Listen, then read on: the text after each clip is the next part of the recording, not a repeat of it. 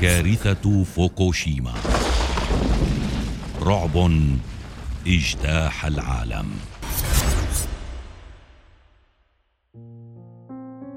كارثة طبيعية استطاعت أن تجعل العالم في حالة من الترقب وليس الترقب فحسب بل وضعته تحت جمود اقتصادي لعدة أسابيع. زلزال واحد فقط وموجتي تسونامي. كانوا على وشك إحداث أكبر كارثة نووية عرفها البشر يوما. فماذا حدث هناك؟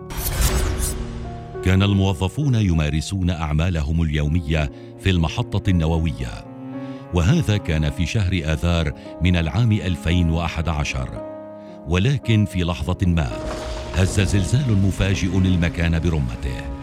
لم يكن زلزالا طبيعيا. فشدته بلغت تسع درجات على مقياس ريختر. صراحة هذا الزلزال ضرب الكثير من المناطق في اليابان لكن أخطرها كان محطة فوكوشيما النووية. بدأ كل شيء عندما وصلت الارتجاجات إلى المفاعلات النووية والتي توقفت اليا عن العمل. إلى هنا يبدو كل شيء عادي لكن وعلى إثر تلك الارتجاجات حدث هياج عنيف في البحر. هذا الهياج أدى إلى هبوب أمواج عاتية تعرف بأمواج تسونامي.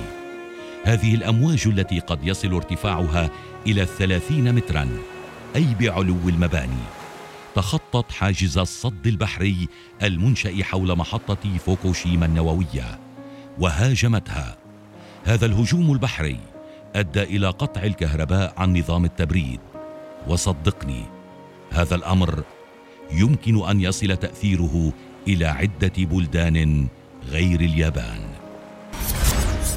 بدأ الوضع يزداد سوءا حيث كانت البطاريات الاحتياطية المسؤولة عن نظام التبريد هناك تنفذ واحدة تلو الأخرى وعليه توقفت محركات ضخ المياه المبردة.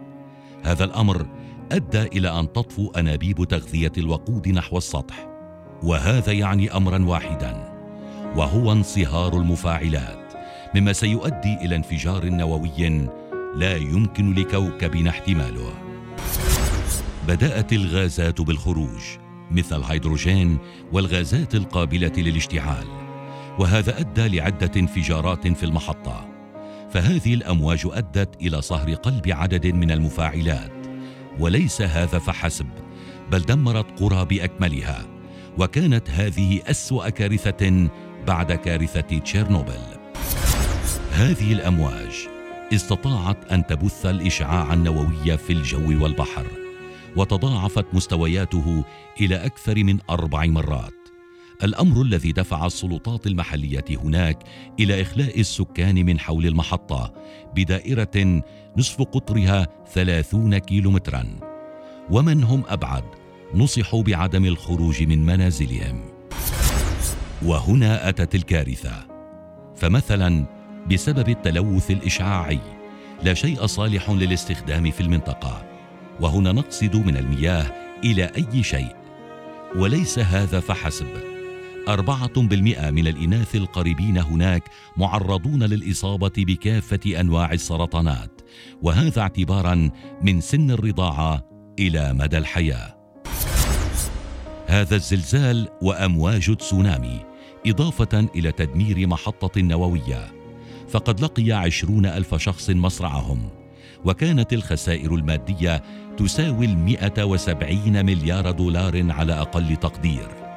وليس هذا فحسب بل ساد الاقتصاد العالمي حالة من الجمود بسبب حالة الترقب التي حصلت هناك. ومنذ ذلك الحين إلى اليوم يتم تبريد تلك المفاعلات عن طريق ضخ المياه. مما أدى إلى تراكم مليون طن من المياه المشعة حاليا. وعليه تخزن الحكومة اليابانية المياه المشعة في خزانات خاصه وتنوي رميها في البحر بعد حين. وهذا الأمر أثار الجدل الكبير في المجتمع الدولي خاصة عند المنظمات المهتمة بالبيئة البحرية.